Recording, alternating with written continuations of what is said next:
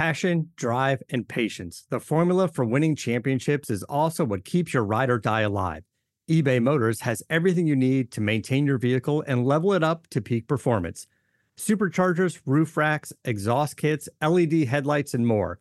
Whether you're into speed, power, or style, eBay Motors has you covered. With over 122 million parts for your number one ride or die, you'll always find exactly what you're looking for. And with eBay Guaranteed Fit, your part is guaranteed to fit your ride every time or your money back. Because with eBay Motors, you're burning rubber, not cash. With all the parts you need at the prices you want, it's easy to make your car the MVP and bring home huge wins. Keep your ride or die alive at ebaymotors.com. Eligible items only, exclusions apply. See ebaymotors.com. I'm Mike Chipos, man. I got this, yeah.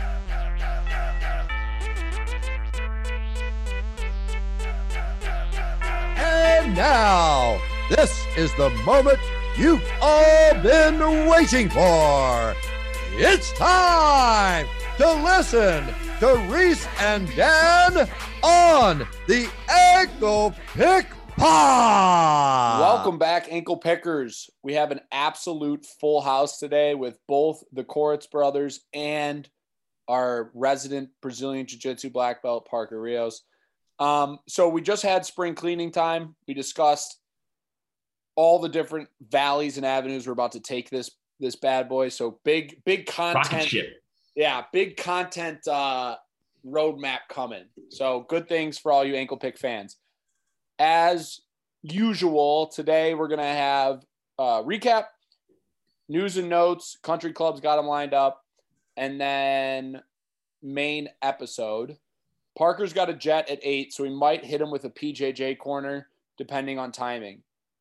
Also, we have a sports card episode slash investment episode coming early next week on YouTube. It'll also be on audio. That's some some of the different areas we're trying to adventure. And Country Club, am I missing anything? No, I think you got it. Cool. So, all right. So big things coming. So we're going to start off with last week's card. It was a uh, UFC London noon 30 card, Aspinall Vol- Volkov main event. And there are some storylines to take away from this. And there are some interesting developments also to take away from this.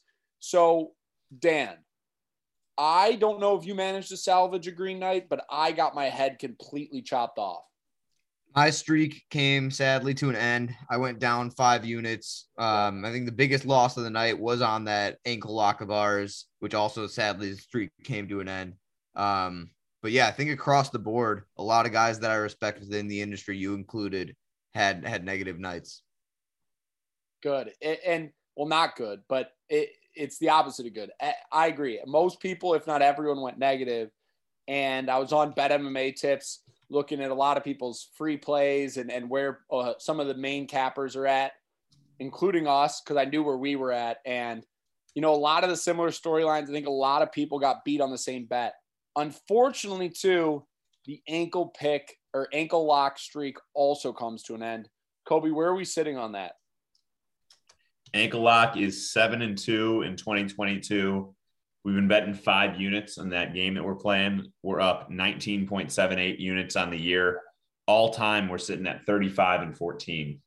All right, 35 14, 7 and 2 on the year, still up 20 units at five unit wagers. I lied, 35 and 15. 35 15, that's fine.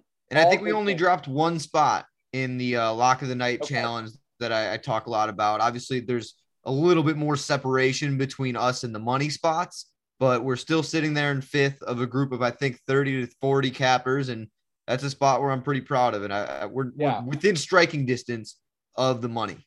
For sure. And we're far from from done too. We're just getting warmed up. I mean, the thing too, Dan, that makes it okay is I know we were tossing and turning between a couple. And with the way this card went, they all lost. So it wouldn't have mattered. Yeah, I think Jack Shore was the only one that would have been green, and that was one Yeah. where I think I even tweeted it out. I had it scored for um Timur. So I, Oh, I wouldn't have been comfortable mid even at the end of the fight had we gone with There that. There you go. Yeah. And I know there were so many lines that were untouchable. You vetoed me on our Malort bet. Speaking of which, do you have the Malort in studio right now?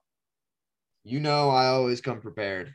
Good man. Good man. I think because of how one sided it was and how slow Hooker looked, maybe a third one needs to be flown down that gullet tonight. Yeah, So- potentially. Well, so let's let's let's start off and, and just get this running because this really was a fantastic card when it comes to the finishing aspect. Kobe, you're going to need to be bouncing in and out like clockwork with these bonuses. Isn't there? How many are there? There's a lot, right? There's Nine. nine. nine. I They thought I gave saw- one to every single finish. Okay, cool. So we'll we'll run through that. So let's start here. Muhammad Mokaev versus Cody Durden. Dan, you mentioned out the gate that Cody Durden is going to look his price as far as value goes because he's a tough guy to finish. I jumped on that prediction with you and agreed. Well, 58 seconds into the first round, he got choked out, and it was impressive to watch, to say the least. Yeah, really hard to ask for anything else out of a out of a debut. Flying knee and then a rear naked choke right off the bat. It, man, was that cool to watch. What a incredible way to start a card that was just nonstop highlight real moments. Yeah, it's it, it was. I mean, like you said, it went from a knee, but his knowledge on the ground with his transitions and being able to get to side control to, to lock in that choke and or it might have been mounted, but it was. I remember being like, "Wow, wow!" As he made every single move, I was impressed. So this also kind of segues into the roadmap we were talking about. So Muhammad Mokaev, I actually saw on TikTok, DM'd Dana White four years ago and said, follow me back. I'm going to be in the UFC soon. And then he showed his finish and his hand getting raised. So that's a cool little story. The connection is we're going to get more active on TikTok. So go follow if you have a TikTok and you want some UFC content because there's never enough at at Ankle Pick Pod over there. We'll get the job done. But uh, Parker, did you manage to see this curtain jerk or not? Because the transitions on jiu-jitsu were incredible. Okay, we're gonna make you watch that one back.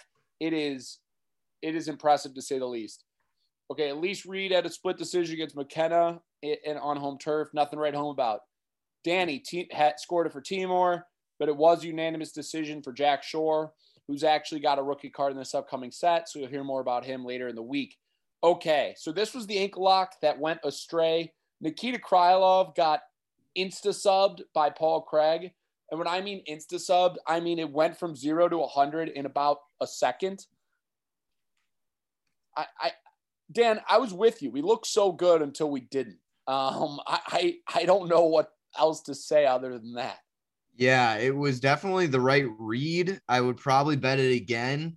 I just would probably spam Krylov's DMs on the le- pre leading up to the fight and tell him, don't get in this guy's guard. It, it seems so obvious. It's like you're fighting a guy who can only beat you if you get into his guard. What are you going to do? Get into his guard. It seems like everyone makes the same mistake. Do you think that it was hubris on Krylov's part as, oh, I'm good enough at jits to defend this? Or do you think it, it really was just fight IQ where he was obviously landing some devastating shots in in, a, in an attempted kind of hammer fist when, when Paul Craig was pull, pulled guard? Do you think it was him going for the finish and, and it was a lack of IQ? Or do you really think it was like, oh, Paul Craig's jiu-jitsu isn't that great and my jiu-jitsu defense is that great. I can do this. So I think it was a combination of both. I think that he was comfortable getting to that position and um, not making Paul stand back up, not backing away from him because of his confidence. But then the fight IQ came out and it was I'm getting reckless. I'm hurting the guy. I'm going to just throw hammer fists without setting them up and, and moving his hips out of the way. And it, it jumped right into Paul Webb's trap Yeah. or Paul, ugh, Paul Craig. Paul Yeah, Craig's I- web.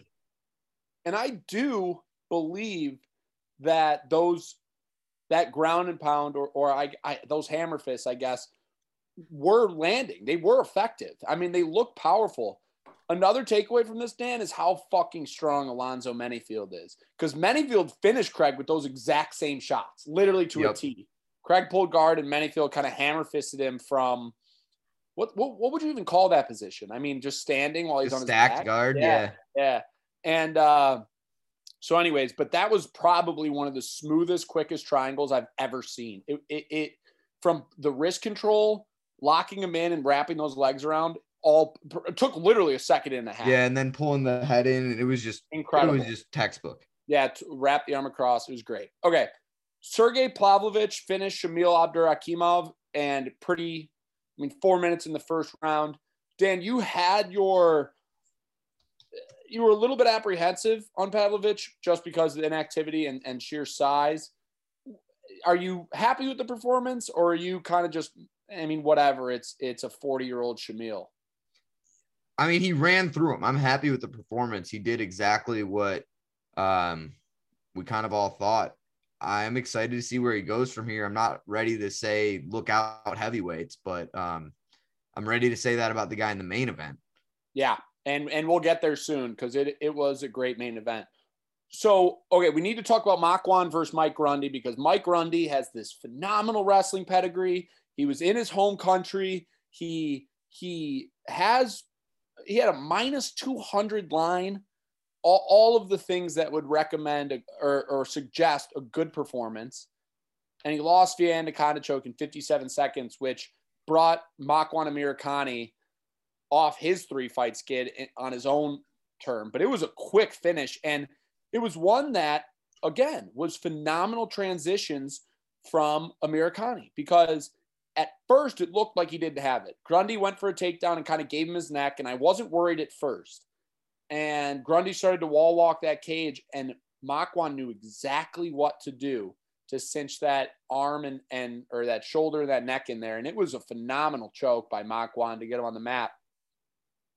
But you got to ask and wonder what's going on with Grundy here because it's a three fight skid. And honestly, I I wouldn't be surprised if that's all we hear from of, of Mike Grundy. Um, yeah, I was impressed by Makwan. I I think that this is the just the way Grundy rolls. I'm always a little bit underimpressed, and he never is shown out. Um, well, the guy I'm not excited to back really ever at any price, let alone 200.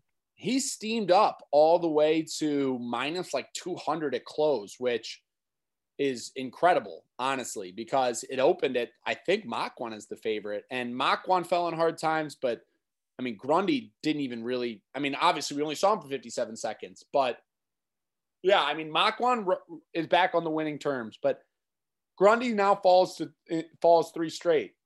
Do we see Grundy for another fight inside the octagon?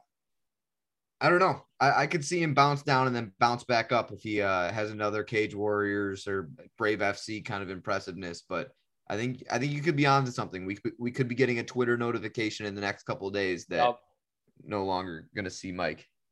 I wouldn't be surprised. So that was the prelim capper. Dan, do you want to rip the first Malort shot before we hit main card?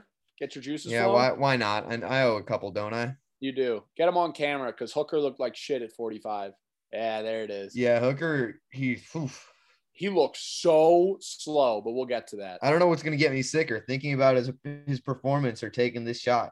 Honestly, it's neither of them are gonna help. Oh, if you know what it feels like, you know what it feels like. Atta boy, Dan, way to pay the dues. All right, mar- marching back up the card. So first fight on the on the main card was Ilya Topuria versus Jai Herbert, and this fight from scared the daylights out of me. Scared the daylights out of me. Ilia Topuria clearly dropped the first round. He was minus, I think, 130 live after the first round, and it was kind of like bouncing between even. And it was mid, it was mid announcer. I can't remember who it was, might have been Dan Hardy, but it was mid someone talking about how on earth is he still a live favorite? Did they not watch that first round? And then bang. Yeah. So I was in a big group of people. We were day drinking for this one, and everyone was like either getting bets in on Herbert or was talking about how they want Herbert, whatever, whatever, whatever. And I knew I, I live bet. I have a live bet stamp to prove it. I knew that Ilya Topuria was not losing. There is no way. The man is too skilled and he slumped him shortly thereafter. So he had a really tough first round. I think he actually got dropped, Dan.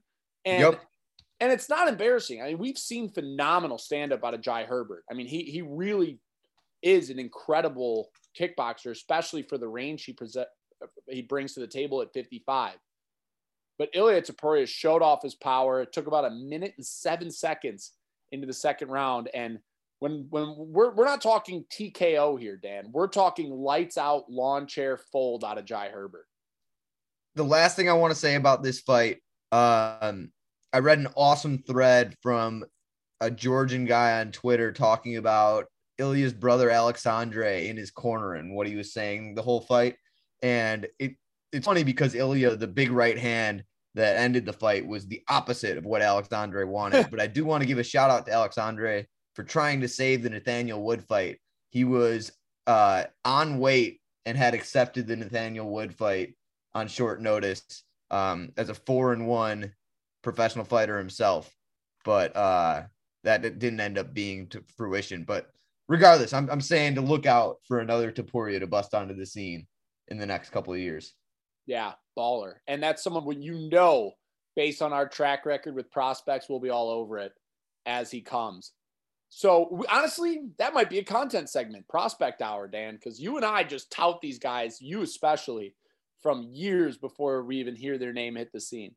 But yeah, Ilya Topuria beat Jai Herbert in his own game. I expected a wrestling heavy approach. I expect, expected a jiu-jitsu heavy approach. I think he might have mixed in one takedown after getting rocked in the first, but to beat him with a with a overhand right is just that much more impressive. Just okay, this punish. this is in contention for knockout of the year, and it, it, you wouldn't even be like I would. I probably it has my vote right now. Molly McCann spinning back elbow over Luana Carolina, and kind of like the Jai Herbert. When we're talking lights out, we're talking like no one's home whatsoever. Folds and like she was getting pieced up the whole fight. She was hurt. Yeah, and, yeah, and, yeah. and she wanted a way out, but that's not the way that anyone wants to go out. No. And the other thing too about Carolina is that a lot of people didn't realize, I know the room I was with didn't realize was she's a two-time Muay Thai champion. And so to get caught with a strike that devastating like that, I know she did get pieced up and she definitely was a little slower, but hats off to Molly McCann because Well, but the way I- it went down, watching, I so Molly McCann comes out like a bat out of hell in the first. I thought the adrenaline dump was going to catch up with her. I did Too. I thought that we were going to see yeah. uh, Luana come on a little stronger as the third and, and as the fight progressed, being that she has this Muay Thai experience and being that Molly was at home in front of a sold out O2 crowd, adrenaline dump right away. She's with Paddy before the fight, like back uh, in their locker room, just hyping each other up. Yeah. Man, I was impressed that Molly just put it on her and it did not stop. The pace never stopped. That elbow was unbelievable. Um, I think it's the fourth or fifth ever spinning elbow finish incredible. in the UFC history. Yeah, just incredible. That like jaw dropping incredible. Like if you show some random person off the street that KO, they're hooked to the sport for life. I mean, it's really that crazy. What did you think about the whole the- theatrics afterwards yeah. of uh running out, grabbing some fans' replica belt, running her back into the octagon, holding a replica UFC belt? So granted, I was pretty drunk at the time, but the only thing I could focus on was trying to debunk where the hell she got that belt from. They showed Brandon Moreno in the crowd, and I was like, "Oh, there's." And I was like, "Wait a second, he didn't even have it. Whose Yeah. fucking belt is that?" I think it's some like replica belt that they just sold outside the UFC Ridiculous. London. Some man. But honestly, like, obviously Valentina holds the crown there, but I mean, if if Meatball Molly strings one or two more of these together, I mean, she she's gonna have a crack at it. I mean, I would it- put so much money on Valentina against her. I mean, I'm putting so much money on Valentina against anybody. Not But to take again, away that- from not Yeah. to take away from Molly's spinning back elbow as the favorite. I have an update to the, the science. We, Molly, Oh, ooh. second of two Yeah. women's fights on the card this week. Uh, Elise Reed was the first who won as a big dog. Big old Oh. dog. Yep. You can get her at plus 285 at close. Okay. So five unit plays on every women's dog all year. You're up 20.75 units in 2022. Wow. Wow. Let's just assume. So, what would one unit plays be? Do you have that up or no? I, can kind of want to see like the standard deviations. You know what I mean? I hear you. I, I have it. Let me get let me get to it. All right. While Country Club gets after it, let's talk about Gunnar Nelson, Takashi Sato, because Gunnar Nelson's making his debut after a very long layoff. Not a debut, but like his his return after a very long layoff. And Takashi Sato, although it was a short notice replacement, he, he's not a slouch, but Gunnar made him look like one, especially on the back. I would say that for those who didn't catch this one, I would say Gunnar probably had 10 minutes as a backpack on Sato, just on the ground, you know, smacking them ears. It, it was, I mean, nothing to write home about. Gunnar looked good. I know he was calling for a rematch with Ponzi. Ponzi finished him, I think, 2018 or something like that. That could be a match in the making, but I, I don't know. Is this more Gunnar looked great or Sato looked eh?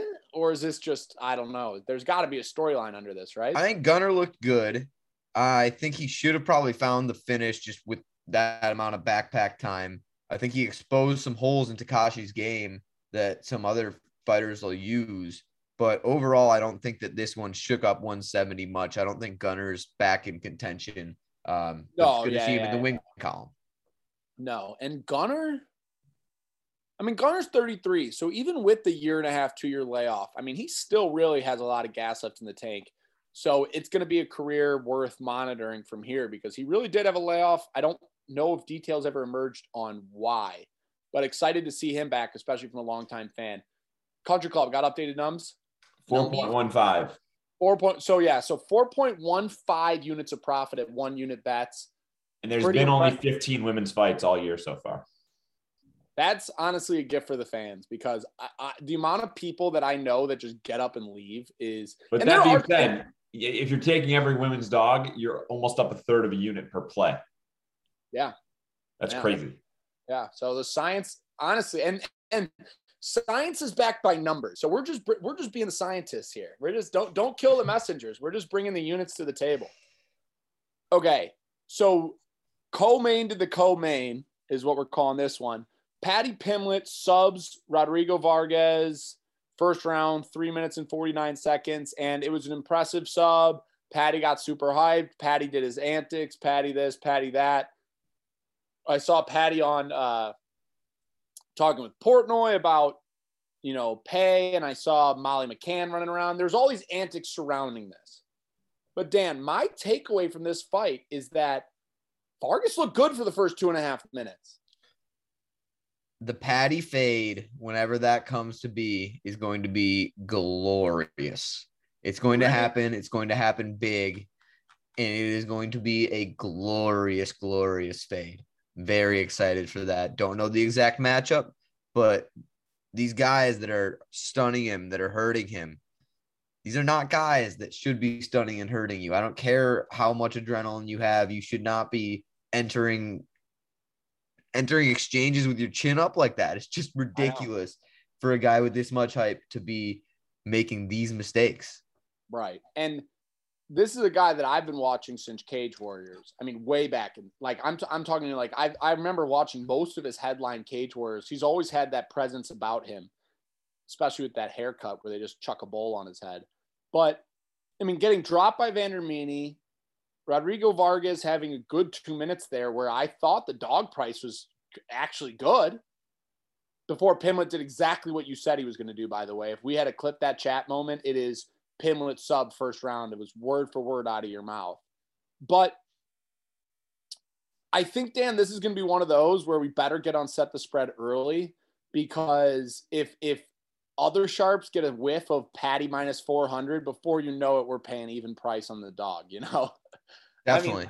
What do you think the line that one could be a bell curve though. It's like starts one way, sharps bet it down, bet it down, Yeah. and then public hits it, and it's like, why are we getting Paddy at even money? And then it's back up, and wild. But that's going to be something that you got to stay monitored to because, I mean, so far he got two finishes as far as everyone's concerned in the UFC. But what I my takeaways were he got dropped by Vendramini and uh, Rodrigo Vargas won the first two minutes. he's been on skates twice against guys that have no dreams of ever being ranked.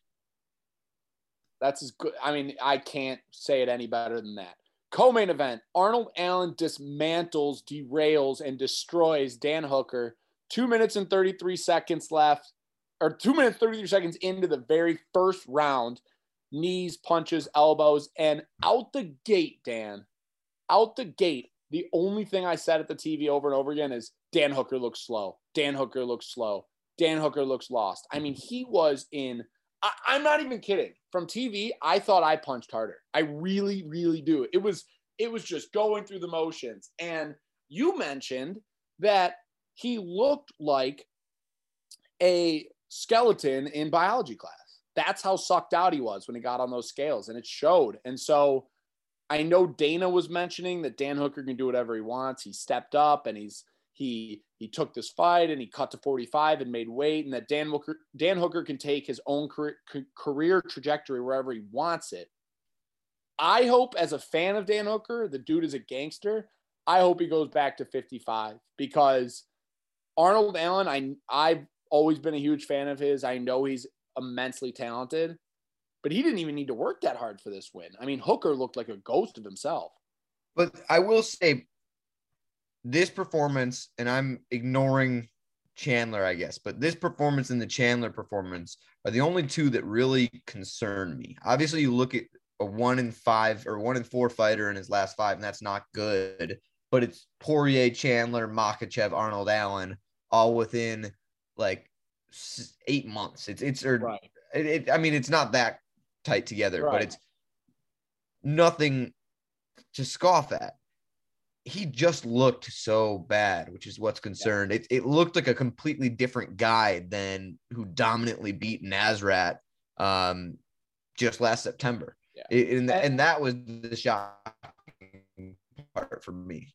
And, and I'm glad you, it sounded like you finished up and said that was the shocking part. We lost you there for a second. But yeah, I wanted to bring up that that Nasrat fight wasn't that long ago, and it was a phenomenal performance. So I don't think we need to be concerned about Dan Hooker on the chopping blocks. I know Dana White doesn't sound like he's concerned. I think we're more on the page of, I think we're more on the page of Dan Hooker doesn't fit at 55 because the division's packed. Dan Hooker's too big for 45 because he clearly looked emaciated and, and strung out. So I don't know, man. I feel he he reminds me of a tweener, and I don't really know where he should go from here. I I don't know. Uh, it's it's tough. It's a tough spot, especially for a guy that's such a fan favorite by the way he steps up and takes fights. Definitely. I think it's gonna be I think it's gonna get to be decently easy to cap Dan Hooker just because I don't think he has that extra level to dig deep and beat real contenders anymore. But I think guys like Nasrat and, and, and he might be that very last top five gatekeeper for the rest of his career, say, and that and that'll help cappers decide who's who. I was about to say gatekeeper is seeming more and more like the word, the operative word.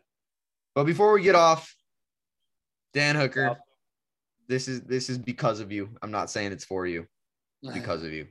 Because down the hatch she goes. Man. And if you know, you know. If you don't, you should. Brought to you by Jeppson's Malort, proud sponsor of Ankle Pick Pod, a Chicago staple. Pick them up online or at your local retailer if you are in the Chicagoland area. Jeppson Malort bet brought to you by Jeppson's Malort. So let's get to the main event, Dan. And it's back to back heavyweight main events, and we will get to this upcoming one. But for this one, I got to say, Dan, wrong read on our behalfs. And a lot of cappers in, in the MM, MMA universe because I saw nothing but Volkov, five units Volkov, three units Volkov, Volkov by decision, Volkov this. And Volkov in his entire career, from what I've seen, other than maybe the Curtis Blaydes fight, I have never, and I guess Ciryl Gane too, but you rarely see him get dominated. And even in those fights, it got dominated to a decision. I mean, he got finished and finished fast mm-hmm. and easily. I, have ended up playing it for just one unit as my smallest play of the night. And like I said on the episode, it's more of a situational play than anything else. Right. Um, obviously, I'm here sitting here with egg on my face. Aspinall BJJ is fucking legit. The timing on those takedowns was sweet. Um, I think I alluded to it a little bit earlier, but he's a guy I'm ready to say heavyweights, watch the fuck out because no one, including Ciryl Gane, I think, is ready for those well-timed takedowns and that BJJ and the and that that top pressure. The way he worked on Volkov. I know Volkov's not known for anything off his back, but the reason that he was on my card is because he has this experience. Tom Aspinall wasn't the Yep. something that he had never seen. He, he had seen that many times and warm knife through butter. Tom Aspinall, real deal. Um, and I mean, it also was a little bit just of how Tom Aspinall was playing it. He wanted to slow play himself. He initially wasn't scheduled against Volkov. He was scheduled against um, who was it? Shamil Abdurakhimov. It was like not supposed to be this tough of a fight for him. It was a lot to chew on, and he swallowed it all one bite. Yeah. And I guess I want to mention that this upcoming main event is the only guy that I would love to see in that type of matchup. And I'm sure we will see that. But I think that the, my one takeaway is I know we both were on Volkov and a lot of the, I think what this is, is we all kind of wrote off that Andre Arlovski sub. And I think that this, more than anything else, is a very good picture on what on how Tom Aspinall is evolving and what we can expect from Tom Aspinall in the future. I think those are the two big takeaways because Aspinall's not going anywhere. He's young, he's a character, and he is talented at all dimensions of this game. And so I think when we're looking at the new wave of heavyweight, I think it's going to be catapulted by Tom Aspinall, Ciryl Gane. We'll have some, I think we're going to have, you know, maybe even a trilogy kind of thing between those guys, uh, Curtis Blaydes. But the, I think Tom Aspinall holds gold before it's all said and done. I do. I do. You do too? Yep. Yeah. He's just really well rounded. And he's at a point too where he's young enough, 28, dedicated enough in a good enough camp. And so far in the UFC, he hasn't even been tested. I mean, seriously, he's had four first round finishes. Granted, Alan Baudot and Jake Collier aren't, you know, world beaters, but Andre Arlovski, who's proven to stand the test of time, but also the knowledge aspect, finished him via rear naked choke. Finishing Sergey Spivak via striking is nothing to scoff at. And now Alexander Volkov, who Curtis Blaydes couldn't finish with his wrestling and top pressure. Alexander Volkov, who Ciryl Gane couldn't finish from distant range striking. Alexander Volkov, who is six foot nine and has phenomenal takedown defense because of how long he is, and he can always keep his feet on the mat, getting destroyed and dismantled and subbed. I mean, dude, if this wasn't a showing out party, I, I honestly don't know what is. Yeah. Very, very bright future for him. As absolutely, in a future that I'm excited to be a fan of the sport for. So that's going to wrap up UFC London. Nine performance bonuses. We didn't want, we didn't need Kobe to run through them all. It was anyone and everyone who got a finish. So nine finishes out of, I believe, 12. Pretty good rate for anyone watching this card. Couple of the hometown favorites lost, but all in all, I, I think this was a card that went better than expected. And I'm not one to sit here and whine about fighter pay or whatever, but I would love to see this being just consistent going forward. If you get a finish, you get a performance bonus. I think that that'd be a great rule of thumb. Yeah, I doubt we see it, but I agree, especially because, and again, I don't want to bog down on this, but Paddy was mentioning to Dave that he got 24 pay or 24 show, 24 win, which I think it was 12 and 12, not even 12 24. and 12, 12 and 12, which people were shocked at. And, and that's so typical for a starting out con- contract at the big show. Like when he re ups, we're talking about 300,000 pay for per fight at, least. It's, it's so people freaked out, but it, it, it, there is a huge, like once it starts, it starts. But to prove his bonus for the finish was 2x his total pay and win. That's crazy to me. So I agree. I think you shouldn't see professional athletes begging on camera for the bonus so they can feed their kids. I, I think that there is a disconnect there. But nine bonuses was definitely fun. I think fight of the night should go by the wayside as well because that's two more finish bonuses you could always do. But I don't know. I think we're watching that evolve in front of our eyes. But top down, great card, nine bonuses.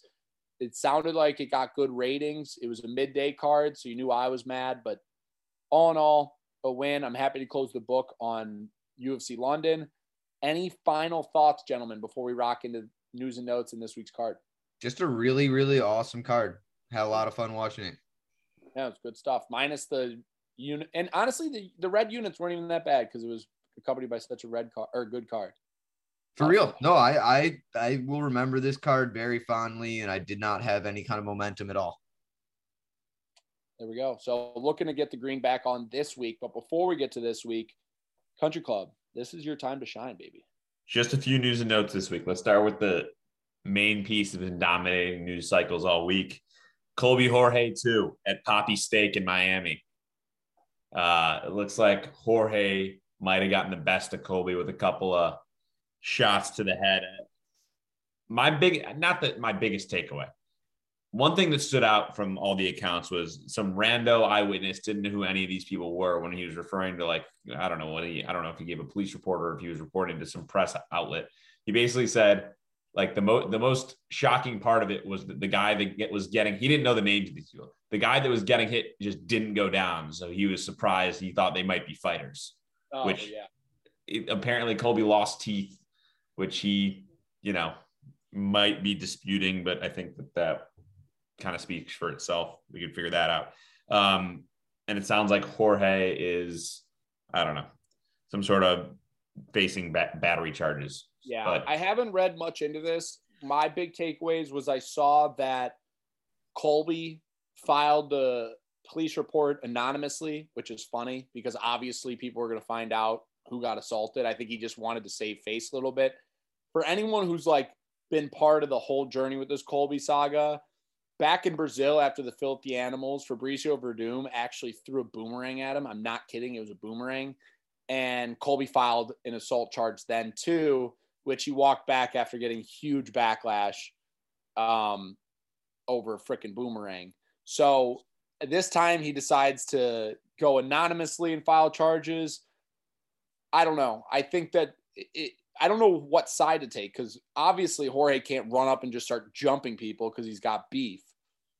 But at the same time, if Colby's going to run his mouth like he does, Right. All of a sudden, where there's smoke, there's fire. He's been involved in a lot of these. right?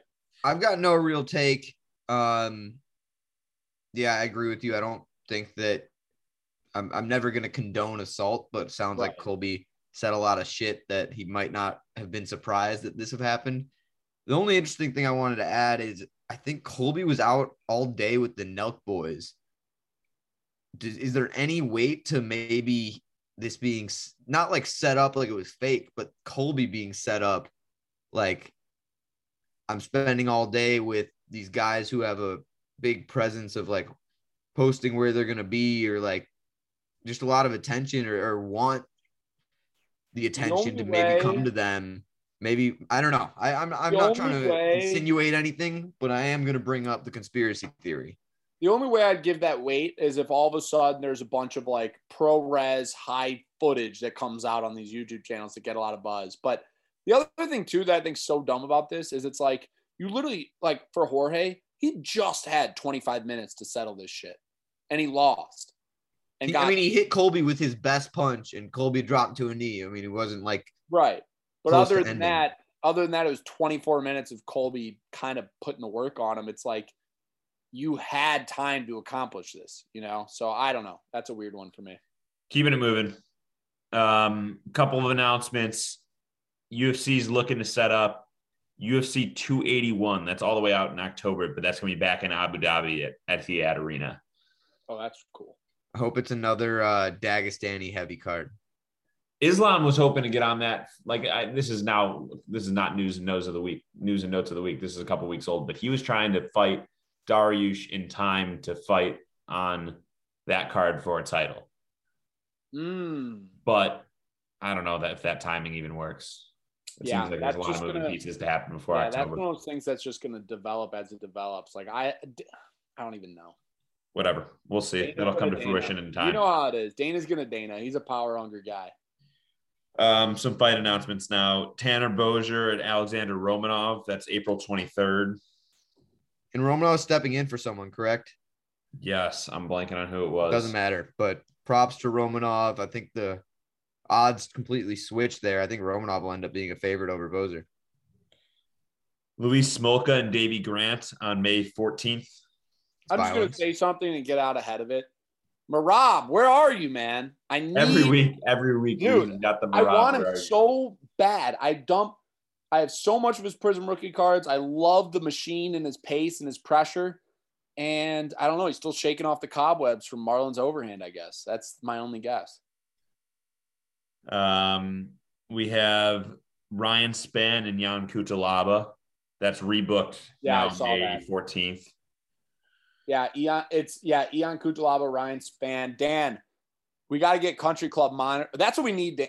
Just kind of like a stock ticker, Kobe. We need you to have like get alerts and monitoring the shit so that when lines drop, Danny and I can get on it because I guarantee that line is going to steam heavily in Cutelaba's favor after Yep. open. I, I would bet pretty heavily on that one. Here's one that's pretty exciting. Uh, Santiago Ponzinibbio and Michel Pereira. That's May 21st. There goes Gunnar Nelson's wish, but yeah, that'll be exciting. That Lots of That'll be- violence there. That'll be Yeah. sweet. that's going to be interesting to see how a guy with Ponzinibbio's pedigree handles someone who's so unorthodox like Pereira. Also, that May 21st date, Chidi Njokuani and Dusko Todorovic. Wow, that that one's that's going to be one of those underrated that people won't pay much attention to, and then as it's happening, people are oh wow, you know, Dusko leaves his chin in the air, but he's willing to stand and bang, and then Chidi obviously has that power we saw it displayed last time, and for a long rangey striker, that that that that's got a finish written on it. Um, last piece of news and notes here. It sounds like they're going with Figgy versus Brandon Moreno four for the flyweight title, and they're hoping to do that in July.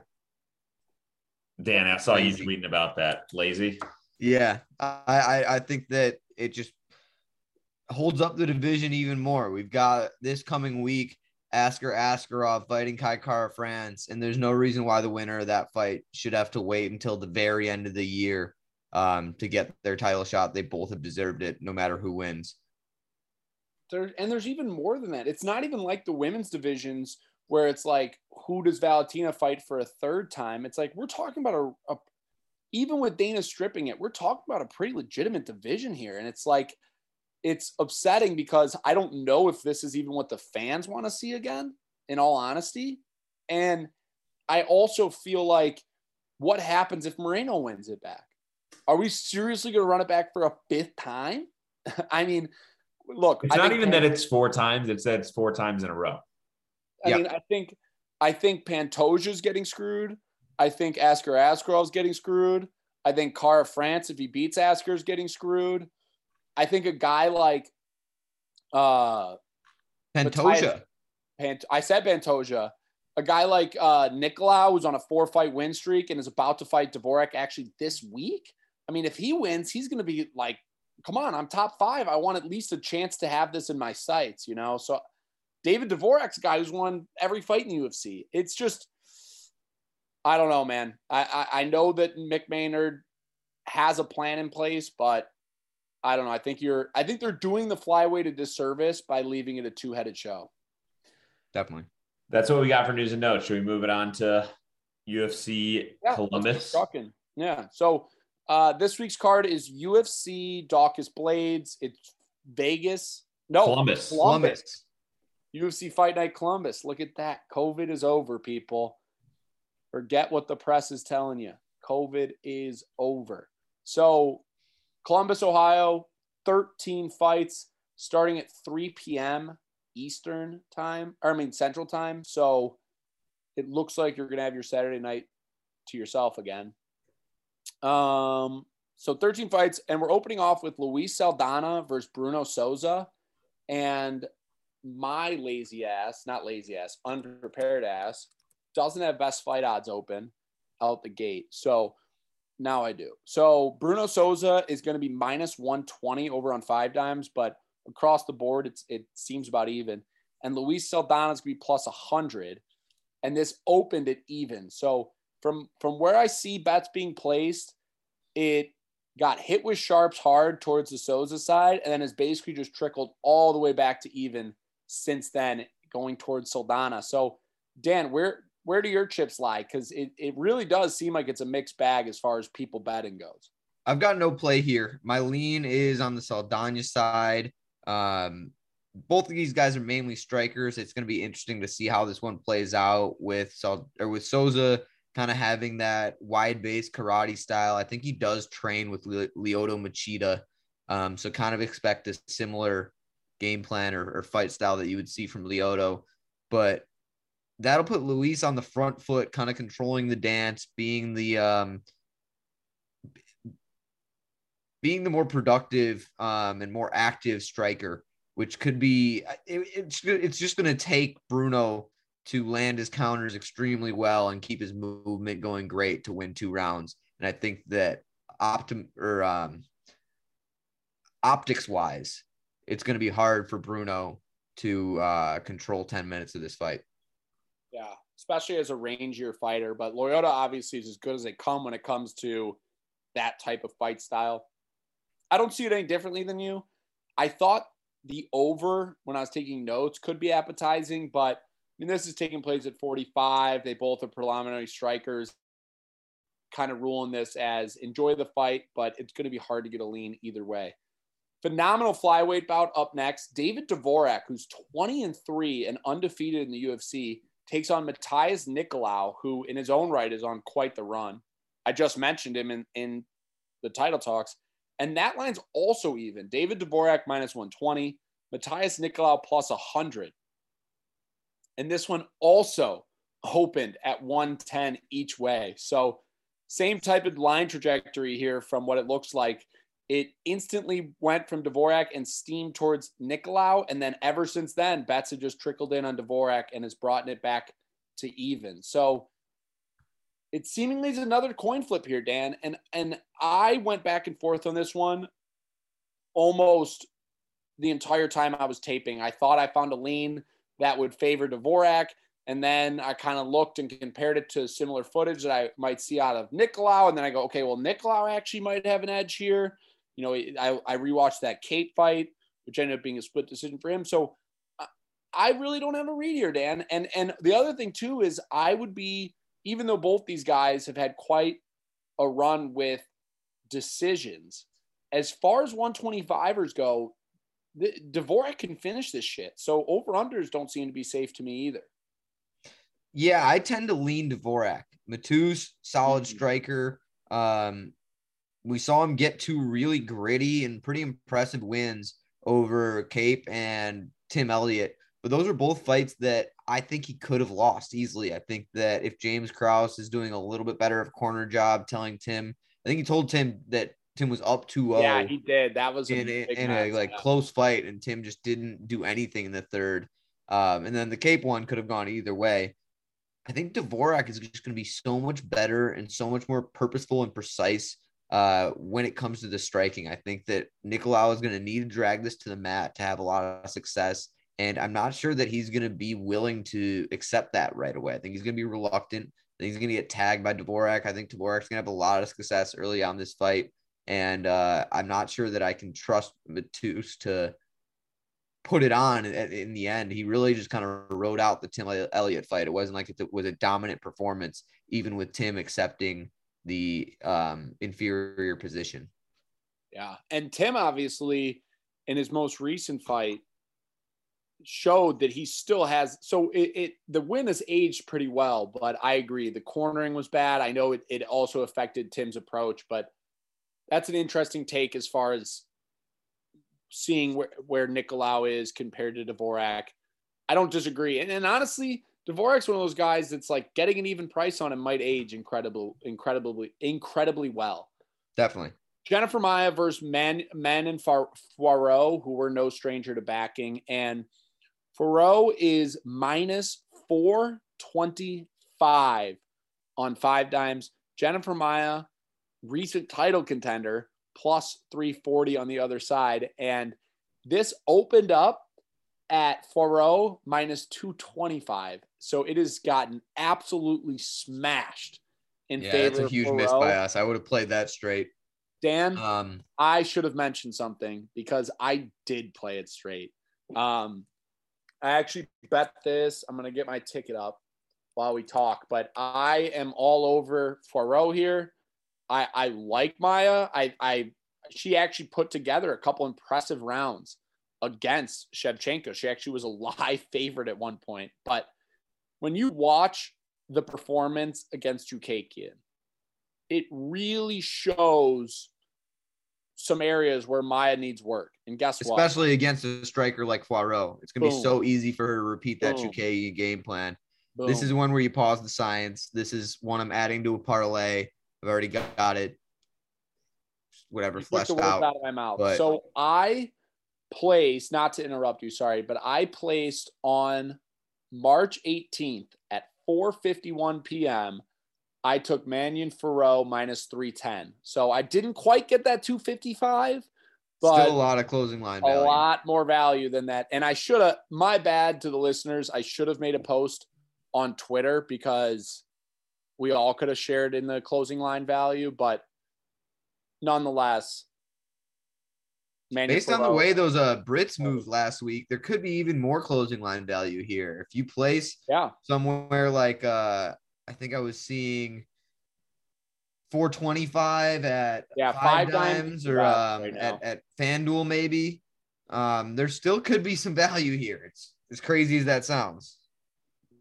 no, absolutely. And like we said, I mean, it's so easy to apply tape when the person they just fought fights so similarly and and stylistically has similar skill sets it's like a lot easier to go okay well if you Yeah. insert Ferro the only thing is Poirot's faster and hits hits harder.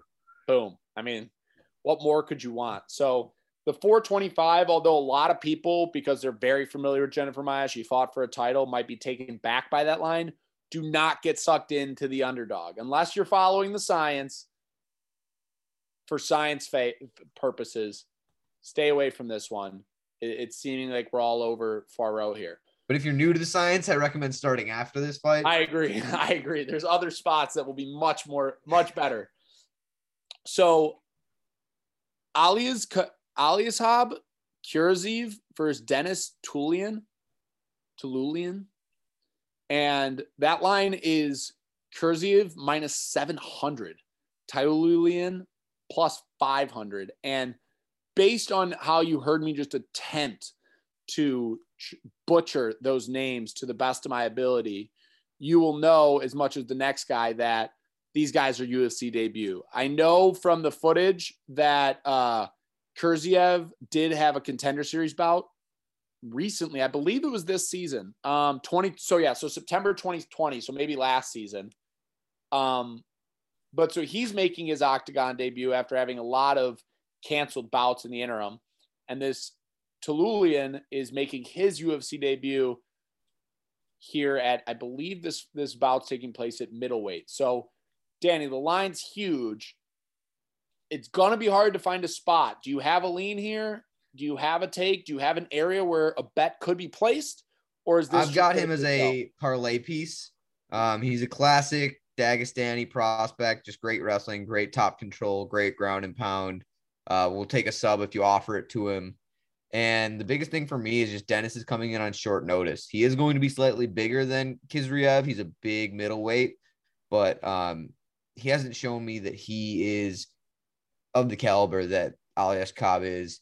Um, I know that we saw Dennis recently in Strickland's corner. He had just made the move to Extreme Couture, and I think he's working with a lot better of fighters than he had in his past.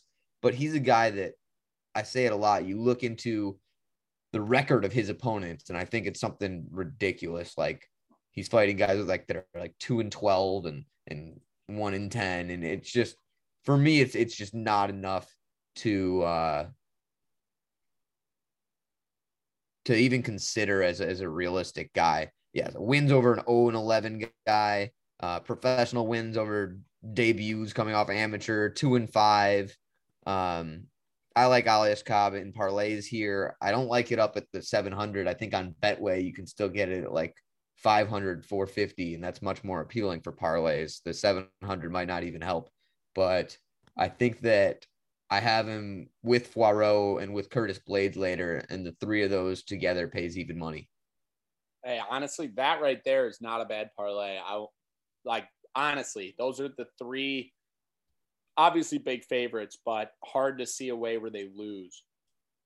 Um, Dana Batgerel is fighting Chris Gutierrez at 135. This line is Batgerel minus 140, seemingly across the board. Gutierrez plus 120 on the other side. This opened up at Gerald minus 150, but the line movement's interesting. It looks kind of like a stock chart. It, it got hammered towards Batgerel, then got hammered back to Gutierrez, and then most recently coming back towards Batgerel's favor. So, uh, although Batgerel's still the favorite, it's only come off a little bit. It, it does seem like there's action on both sides of this coin. For me, this one was probably one of the hardest to get a full read on just because of the types of performances they put out there. I mean, on Gerald's side, he's obviously extremely built, but outside his UFC debut, we've seen nothing but finishes. And, and, and we're talking rapid. I mean, we're talking first round, first round, first round. On the other side, it's like Chris Gutierrez. He's he's obviously a well-known fighter. He yeah, he finished Vince Morales with the leg kicks. That was one of the that was in the Apex, one of the earlier fights, one of the one of the few finishes by TKO via leg kicks, and has a little bit more UFC experience under his belt. So this one to me was tough to get a read on because you obviously want to go on the side of Batgerel with the type of finishing streak he's on and the flashiness. But a dog price on a guy with the resume of Gutierrez, I won't lie, is appealing to me. I am going to be betting Batgerel. I like this play a lot. I think that Reese mentioned it, the, the calf kick TKO that Gutierrez has. MMA fans are really into calf kicks, especially guys that have like the one or two finishes. I think that a guy like Batgerel is going to be smart enough and experienced enough to know those calf kicks are coming and know how to deal with them whether it's just checking a few or being able to counter the heck out of him. Once once he once he kind of evens out or, or takes away that tool from Gutierrez, I think that this is a completely one-sided fight, and I think Batgerel's going to hurt him on the feet. Um, but it all kind of rests on him being smart enough, him being ready for that calf kick.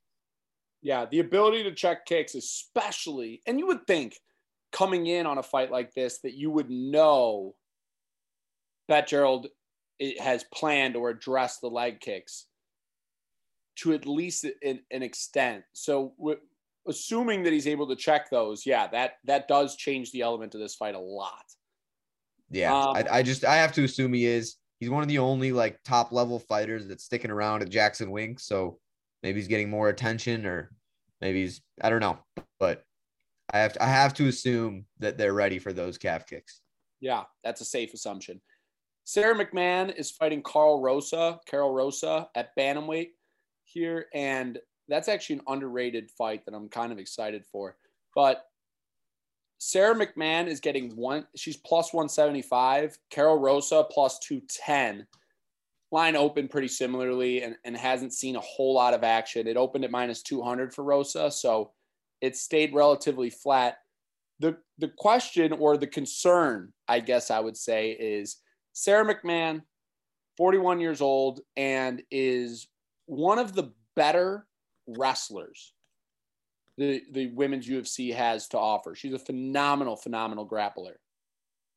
But, but it stops there. And I remember there was a long streak here where she lost to Marion Reneau via triangle choke in 2018. She took a little bit off to do some grappling matches. Ketlen Vieira via sub, and most recently Juliana Pena via sub. Which Sara McMann, I, I don't know if you realize this, Reese, but Sara McMann deserves a lot of the credit for the science being a thing.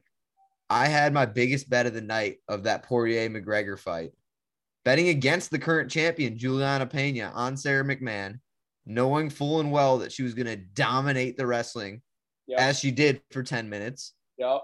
And then there was no gas in the tank. And then it was just like, oh my gosh, I can't believe that I paid favorite money on someone that can't fight for 15 minutes. Yep. And it was, I, I, that was my biggest play of one of the biggest cards of the year. And it's one of the biggest factors, really, behind staying away from any woman's favorite. And I think that she's going to pay me back here because I like her as a dog. I don't think that Karol's going to be able to stuff those takedowns. And I think Sara McMann is going to win this fight by decision. And I like a one unit play at that big plus 185, plus so here's the 175 problem. price. Here's the problem. I agree with you fundamentally. She's a phenomenal wrestler. She can easily ride her way to a decision, especially with that top pressure. The problem is, is she's 41 years old, so she's not going to be any better at, at, at going 15 full minutes hard. The other thing that concerns me is she's someone who loves to snatch defeat out of the jaws of victory. And I know you probably think you heard that wrong, but no, I said that right. A lot of people say you snatch victory out of the jaws of defeat. No, she likes to lose when she pretty much has it wrapped up. And I mean, all of these sub losses, Ketlen Vieira, Marion Nadeau, Julianna Peña, it's like she showed that she has this skill set and throws it all away via, I mean, Nadeau subbed her from the bottom. It's like, I, I, I don't trust her enough to put my money. I agree the dog value is enticing. I agree that that line is a little steep, but you can go from being alive minus 300 after she finishes two rounds to being bet being chalked. And that's a problem for me. Yeah, I I mean I've been I've been hurt by her before and I'm ready again. All right. Well, I love your confidence. Last prelim before the main card, Neil Magny's taking on Max Griffin, a battle of the veterans and a battle of the, of the decision monsters here. We got Max Griffin getting plus 200, Neil Magny minus 240. Line opened at Neil Magny minus 150. So considerable movement, all in favor of Neil Magny. And Dan, I'm going to put my cards on the table out the gate. I like where the money is headed. I think that Max Griffin is really good at preying on the newcomers, the guys that he can take to decision. So either the super old vets or the the newcomers. I think that he's a guy who relies on decisions going his way to an extent, especially earlier in his career. But we're talking about a guy who lost to Curtis Millender, who Who looked really Also- shaky, not who Curtis Millender, but a guy, the same guy, Max Griffin, who looked really Yeah. shaky against Carlos Condit in a fight where he should have ran through Carlos. Right. And but but we're talking about losses to Alex Oliveira, who obviously, I mean, that was in 2020. But Curtis Millender got was on Bellator scene for a while, and then is now he's in like PFL. So this is a guy that, in all honesty, you don't know what you're going to get, and this is a really good fight for a guy like Neil Magny who doesn't give fights away. and who's not. really difficult to deal with. He's got Yeah. you from range. He's got you in the clinch.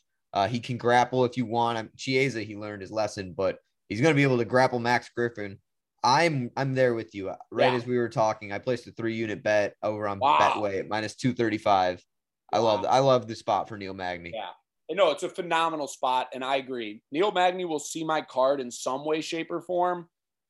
Little bummed out it's not that 150 ticket though. Definitely. Okay, now we're getting on the main card. Marc Diakiese is fighting Vaslav Borshchev, the team alpha male, I believe, kickboxing instructor. We said Dan. Yeah, I think he's the head striking coach over there. Um, so there you go. So we got a head striking coach versus a guy who's known for his flashy striking. And the line here is so so you know he's going to give him the fight he wants. The line here is Borshchev minus 152 to Casey plus 132. Open at Borshchev minus 155. So basically, it- got insta hit towards the Casey, then stayed flat, and then got insta hit back to Borshchev. So it looks like two whales who are disagreeing on who the better striker is. I- I'm laying so far away from this, Dan. I cannot even emphasize. I mean, yeah, like I'm excited to watch this one. I don't think I'll Yeah. have a bet on it. I tend to lean with the dog though. I think that uh, you said something that Diakiese, being the striker that he is, is going to give Borshchev the fight he wants. I'm not so sure about that. I know that Diakiese can stand in front of him, strike, and maybe outpoint him, but I have to think that Diakiese has more tools in the tool belt. Maybe Diakiese wants to clinch. Maybe throws in some some wrestling and shoots for a takedown.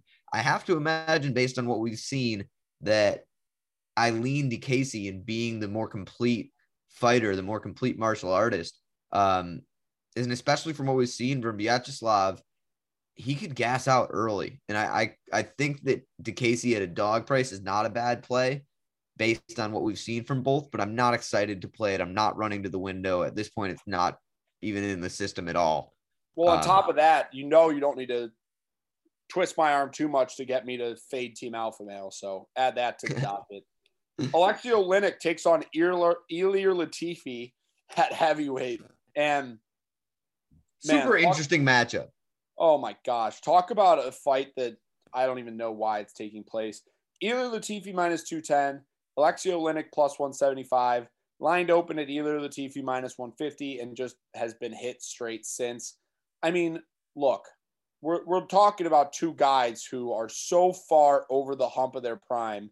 Latifi 38, Alexei Oleinik, I think Dana just, I don't know, doing the man favors, but he's dropped three straight. He's 44 they- I mean, wh- what do you even make of this? Honestly, I I I'm think- interested in this fight. And maybe maybe I'm just too deep in, into this sport and my fandom, but I mean, I love both these guys, but what is what is a 44 year old Oleinik and a 38 year old heavyweight Ilir Latifi bringing to this table? That's my question. well, they're both kind of the old mold, hilarious heavyweight where they're like, I'm really good at one thing and I haven't quite learned anything else. Oleinik is really dangerous on the ground. Latifi is really dangerous at laying on top of you and getting decisions. I, I don't think that he can lay on top of O- Oleinik here. I think he's going to be, I mean, I'm a little uh, PTSD'd, but um, in the Paul Craig splash zone, the, the, the snatch up a limb zone, if Latifi tries to hang out on Oleinik, I think that the more people that are betting Latifi now at like two to one, or I guess uh, one to two, it's crazy. I think that come Saturday morning, if I see a two in front of Alexei Oleinik or some crazy number in front of the sub, that's going to be a side that I'm on. I don't see Latifi having just an easy fight here as much as the line would suggest, and as much as people are saying, like, I, am there with you. Oleinik probably should have hung it up a little bit ago, but this is a winnable fight for him. This is a great matchup for him. I mean, I can see the Ilir Latifi j- throwing a left jab out there and dropping Oleinik, but I also can see Oleinik pulling the Paul Craig snatch a wrist and calling it an afternoon. too. Right. I, I could see Ilir Latifi jab dropping Oleinik, and all of a sudden he's like rolling for an ankle and, and he's got a knee bar and it's fight's over. I guess it's remained to be seen. So stay tuned to Twitter to see where Danny's at on the heavyweight spectacle that that one is. Now we're getting to a fight that shakes up divisions. Askar Askarov's taking on Kai Kara France at 125. And Askar Askarov, deservingly so, is a sizable favorite at minus 365. Kai Kara France, who is kind of put himself in stardom after that Garbrandt finish, is plus 305. This opened at Askar Askarov minus 200 and has just been smashed since then, tipping as high as minus 400. Um, and I just mentioned it at 365, but it has peaked at 400. So, wow. I mean, we're talking about some serious line smashing there. And, like, look, I, I don't want to beat a dead horse here, but it's like Askar Askarov is just better everywhere. And, and it really, and I don't mean to sound like I'm not trying to take any notches out of Kai Kara France's game, but like Kai Kara France was backpacked by, I believe, is Royval before getting by. Bontorin too. Um, Bontorin too. Like I know he knocked out Garbrandt, which really threw him on the scene, but Askar Askarov is not only better everywhere, but he is the 125 champion in my opinion. He will be, and I think he will be for a good while. So for me, this is a layoff. I think the line's a, a little steep, but I mean, I, I don't know if you got anything to add there. No, not a ton. I'm there with you. Missed the boat on the line steaming. Yeah. Um, like I said during news and notes, though, I want the winner of this to be in line for the next title shot. I see no reason why they wouldn't be. Um, slightly concerned about Kai's speed and power, but like Reese said, Askarov is just better than him, and I don't think that Kai's gonna have any answer for for Askar's wrestling the second that he gets inside, and I I don't think he'll have any trouble doing that either. a long 125 or two. So you're looking at a guy who can hopefully stay at range against Kara France. Matt Brown, the immortal, is taking on Bryan Barberena. Another somewhat spectacle of a fight here, just being that Matt Brown retired and then unretired, and then Barberena seemingly is the king of 50K bonuses for fight of the night because he gets hit a lot and he hits a lot. So this one I think is actually going to make out to be a spectacle that's actually a fun fight to watch. But we're looking at minus 110 each way. Matt Brown did open as a favorite, instantly dropped to even, and then has just plateaued since. So I think people are pretty split at this point on where it's going to be. It's an absolute coin flip. And I don't have any inclination to tell either side they're wrong. I think I I I Matt Matt Brown's definitely more skilled, definitely more technical, but also definitely more, I don't want to say fragile, but past his prime. I mean, he retired, he was on a losing streak, he came back. He's had like fights like Diego Sanchez, but Bryan Barberena is a different animal to put away. And so, can Matt Brown give 15 hard minutes? I, I don't know. I don't trust either side here to comfortably place a wager. I won't be betting either side this this fight, but I do have a bet. Um, the fight doesn't go the distance, sitting at minus 172 over at DraftKings. And this is a lot to do with our new friend, MMA Lock of the Night. I mentioned him twice this show, but he posted a stat that um, Matt Brown's to be fighting in Ohio, Columbus. Matt Brown has fought nine times in Ohio. He's from Ohio in his career. All nine of them have been finishes, whether he's gotten finished or, or not. This is a guy who you can count on. As Reese said, he's coming out of retirement for this in front of his hometown guys. Uh, he's going to come out there and adrenaline dump against a guy like Barberena. I don't think that that's a great idea. But regardless of how this goes, I think that it's not seeing the judges. Um, and I, I, I like a, a two unit play on the fight doesn't go the distance, regardless of who ends it. I, I personally think that Barberena is going to stuff takedowns and end up hurting Matt Brown. But uh, regardless of how this goes, I like the under. There you go. I mean, that's an inch. The only reason why that scares me is just because we've seen how durable Barberena can be. But we also know Matt Brown has the ability to get crafty, especially with those elbows. So look to see that that fight doesn't go to decision. Co-main event: Joanne Wood, formerly known as Joanne Calderwood, is taking on Alexa Grasso, who's put on a couple great performances strung together. Grasso's minus 235, Joanne Wood plus 195. Grasso opened at 185, so a little bit of action towards Grasso, nothing major. I I like Grasso a lot here, but I also hate because Grasso's shown time and time again that she can strike with the best of them, and her stand up's incredible. I mean, she showed it against Maycee Barber, she showed it against Ji Kim, she showed it against Karolina Kowalkiewicz, which again, that one didn't age great. But I don't know, man. Joanne Wood's crafty enough where well rounded enough where she might be able to give her problems. But I, I still think I I mean we're talking about a girl in in Joanne Wood who was uh Lauren Murphy went away from a title shot. But that's just it. She couldn't beat Lauren Murphy. So I, I don't know what to make of this, Dan. I'm scared to put money on the favorite, although that's definitely where my my mind has taken me is that Alexa Grasso is going to win this one pretty easily. Yet I'm really apprehensive. And so that's what's causing me to not place anything. I think it's for good reason though, because we know both these fighters, the optics of the fight, as good as Alexa's to look, Joanne's to lead the dance. She's to throw double as many strikes as Alexa, Alexa. And it's to take Alexa to really show the judges whether she drops JoJo or, or something that she's landing these the better shots, the ones that we expect her to land, because she is the better fighter than JoJo, as as the line suggests. I won't be playing this, but I see exactly where you're coming from. I see why you're apprehensive. I do think Alexa is just going to be the better fighter. I think she's going to outclass JoJo. Um, it's all about the optics, though. It's about not making JoJo look like she's having a lot of success during the flurries and making sure you make her pay for those flurries every time she comes in showing her that you can't do this for free and tagging her either with, with a strong jab or, or some kind of hook. Yeah, this has split decision victory written all over it. Um, one judge looks at volume, one judge looks at damage. Where's the other judge head at that night? Yeah, I, I'm just I feel too shaky going in for me to make a sizable play on it, but I do think I lean Grasso, which obviously the line suggests in the first place. So that's not rocket or that's not world beating news or anything like that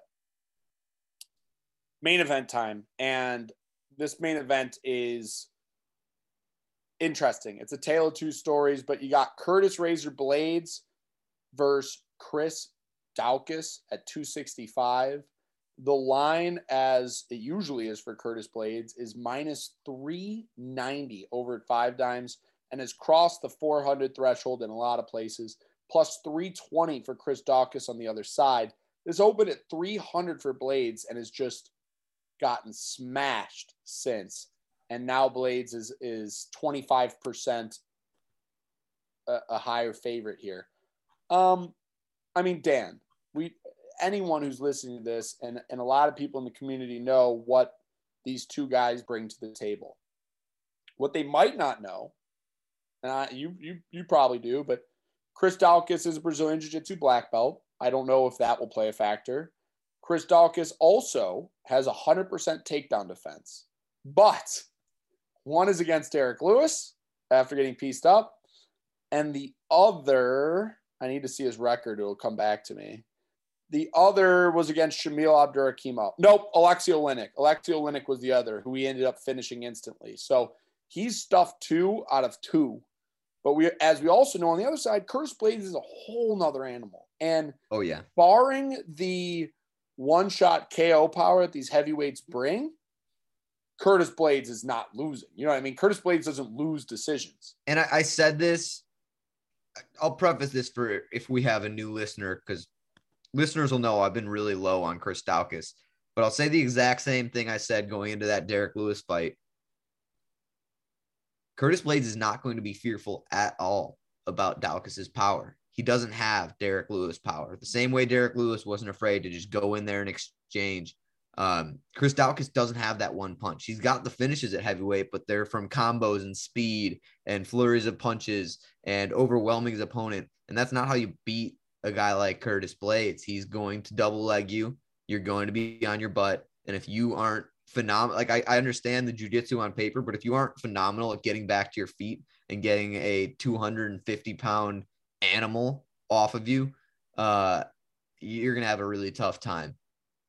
I like her. I like I like Curtis Blaydes a lot here. I don't. I haven't outrightly said that. Um, if it climbs down just a little bit, even even 270, 265, I think you'll see me playing Cur- Curtis Blaydes straight as well as that parlay that I said that ends with him. I'm really confident here. I think that Daukaus, as shallow as heavyweight has been, there's no reason for a guy like him to be in his second headline fight. Um, it's I just I, I have not seen enough. I've not seen really anything that shows me he's on the Curtis Blaydes level. He wasn't even on the Derek Lewis level. And say what you will about his win streak and where he's ranked, Derek Lewis is not the most technical of fighters. No. And let me ask you a question straight up who wins, Jairzinho Rozenstruik or Chris Daukaus? Because I don't I, think I would take Biggie Boy. I would too. line it. and and I don't think Chris Daukaus brings anything that Biggie Boy can't. And and and Curtis Blaydes just beat Rozenstruik and, and avoided those power punches. So I, I mean I'm a huge Curtis Blaydes fan, so I wanted to give you your opinion first. But I think that this is going to be a TKO, maybe probably not a submission. I think it's going to be a TKO from Blaydes or just a grinded out unanimous decision from just constant top pressure. The other thing that's important to take home from this or take note of this is this is Curtis Blaydes like fifth or sixth main event. So he has gone five rounds before. I mean, he just did against Volkov. So we're talking about a guy who, although he was gassed at the end of those five rounds, a guy who I know for certain can give you 20, 25 hard minutes. We don't know that about Daukaus. So that's another notch towards Curtis Blaydes. I don't think you're going to see your 275 line, unfortunately. I think we're kind of fucked on that standpoint. But Oh, I thought I said 375. I was just oh, I saying thought under the maybe you 400. I might have misheard you. But yeah, I agree. Under 400, I I could find definitely a parlay parlay piece. Mm-hmm. But um, uh, minor minus a a Derek Lewis uppercut from hell. I don't see Blaydes losing a second of this fight, and that's Yep. just my opinion on it. All right, country club's got to wrap up, and we got the last thing of house cle- cleaning is just or housekeeping is just what we mentioned beforehand. We have a we're gonna have a new content map out. We're gonna have some big changes. I mean, we're talking about a whole nother level of ankle pick. I don't even ankle pick. I don't even know. Just It's commitment. It's commitment from the ankle pick boys to bring another you some content. notch. So for everyone who's been there from the beginning and continues to listen and follow and get in with us on Twitter and join the giveaways and I mean that stuff will always I mean like we're always gonna that motivated us to really get this product to a point where it, it's just unlimited phenomenal content for all of you guys so But this is just the beginning for us. Subscribe to our YouTube, follow us on that TikTok, tell Yep. your friends, tweet us out. Even even if we do you dirty, tell me how shitty of a capper I was last week. Because I promise Perfect. you I'll make you up in the future. Yep, whatever you want. We'll we'll take the we'll take our lickings. But it, it was a great here.